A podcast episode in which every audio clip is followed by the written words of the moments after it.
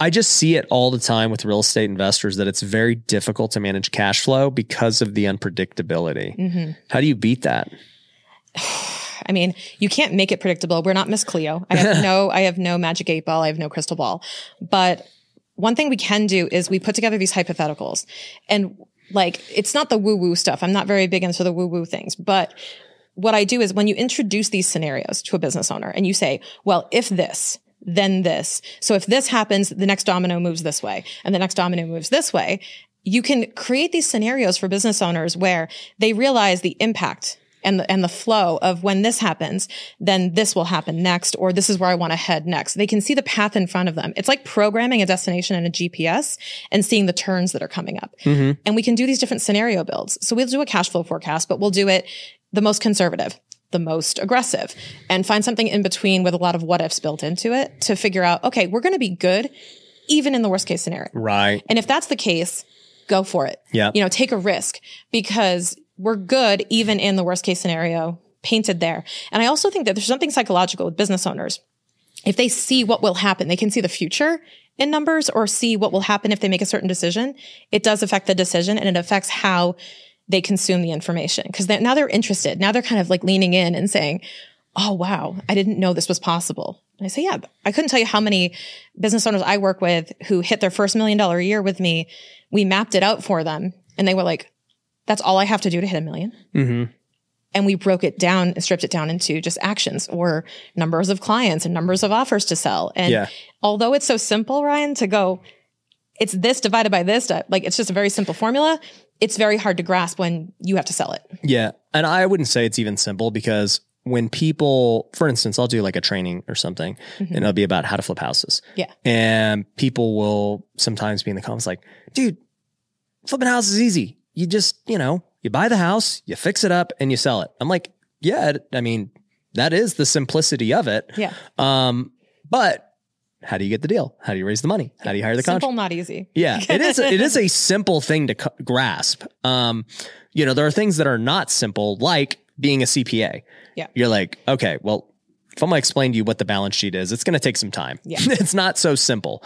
Um, so yeah, there there are simple things, and I think as an entrepreneur, I do tend to want to just think about it, things simply, because that's how you take action. Because there's a lot of things I've done in my life where if I would have known all the details beforehand, I'd have been like, no way. That's too much work. It's too risky. It's too whatever. But because I didn't know and I just went into it with a simple mindset, you know, you solve problem after problem after problem. And then a year later, you look at it and you're like, dang, dude, that was a lot of work, but I'm glad I did it. But that's the value you provide now is that you went through that. Yeah. You know all those things now, have the information to go back and say, well, I probably wouldn't have made that same decision. But if you didn't, you wouldn't know that. Yeah. So it's this whole catch 22 idea of it. But that's why it's so valuable what you and other creators are doing in teaching that to other people to say, Hey, here are the, uh, you know, the speed bumps or the, the potholes I hit along the way, just so you know. Yeah, thousand percent. So, what was it like when you finally made that decision? You know, how much were you making? Mhm. You know, were you just simply forecasting, like, you know what, we're good. The side hustle is going to be good. Yeah. Like, did you build it up? You built them both up. How was that? I built them both up, but I was burning out like crazy and I was hitting the pre tax season December and I had to make a call. And I just said to my husband, we sat down because we do all this together. And I said, listen, I know you're supposed to be the business owner. I'm supposed to be the, the mortgage payment. Like I'm supposed to have the steady paycheck. I totally get it. But this side hustle that I'm building, if I'm spending 10 to 15 hours a week building this or 20 hours a week building this. And I was, I called it the seven to 10, seven to 10, right? It was like the morning and Yeah, the yeah. evening. And if I'm doing this and I can make, you know, 250, 300 grand a year, which is where I was at in Yeah. revenue. I said, imagine what I can do when I'm 40 plus hours a week Mm-hmm. and I'm loving it. And I said, this is, I just need that time. I, I, I hit a capacity. Yeah. I hit, this is how much time I can spend. This is how much money I can make in that time.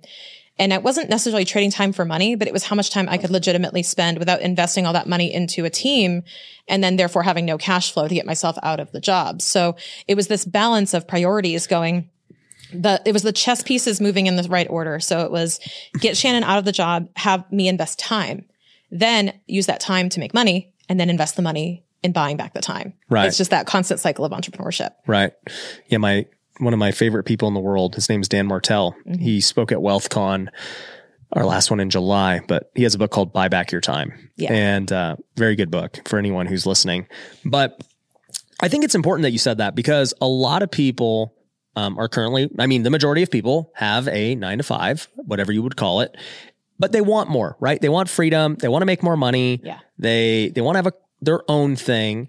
And so like I think this this uh, era of the side hustle or entrepreneur is very like it just continues to get big because everybody at this point is probably an entrepreneur to some degree. Like even all my own employees, like they, they work for me, Yeah. but they got stuff going on on the side too, which I think is great. Um, but what people don't understand is that for it to be truly successful and become more than a side hustle, it takes time. And you're going to have to like do both simultaneously unless you're just willing to quit cold turkey and bet on it. Yeah, unless you have good savings, another good income source, Yeah. right? You have to have that cushion.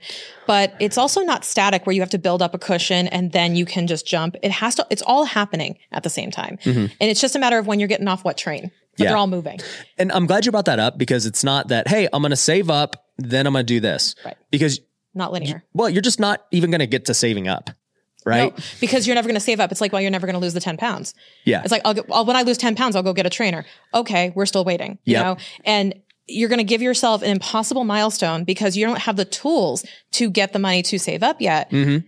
And that's the very thing that, that is actually going to equip you with Yep, the tools. yep. So it's this kind of ironic circle you're going to go through.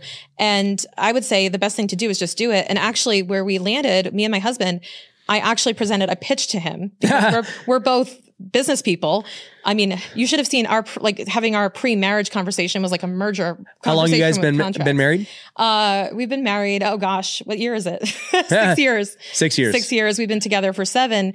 And when we got, I mean, we were in our t- late twenties, early thirties when we got married. So we had a merger of two separate net net worths. Yeah. So we were very clear on, hey, like show me your tax return, I'll show you mine, right? This was the whole conversation. We were Yeah. we were nerds, right? So we were uh, focused on that. And the conversation I had with Jason, my husband, was, hey, here's the here's the deal. Give me six months.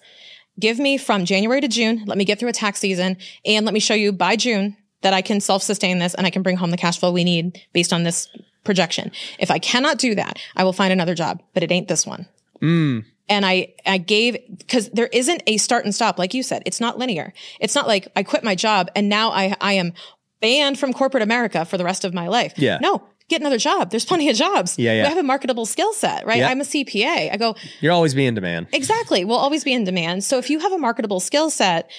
Which is really so many skill sets right now. There is almost no reason. There's no worst case scenario other than going back to your job. And if you're living in your worst case scenario, you got nowhere to go but up. Yeah. And if you worked at one of the big four, the other three will hire you. in a heartbeat and not that i would ever want to go back there but there's like there's so many places that will hire a, a solid accountant and when you're confident in your skills Yeah. and you know you can deliver quality that's all that matters because mm-hmm. someone will hire you you'll find the right team you'll find the right fit and entrepreneurship is not for everybody Right. I think that everyone thinks they have to work in this horrible corporate job or they have to go start their own business.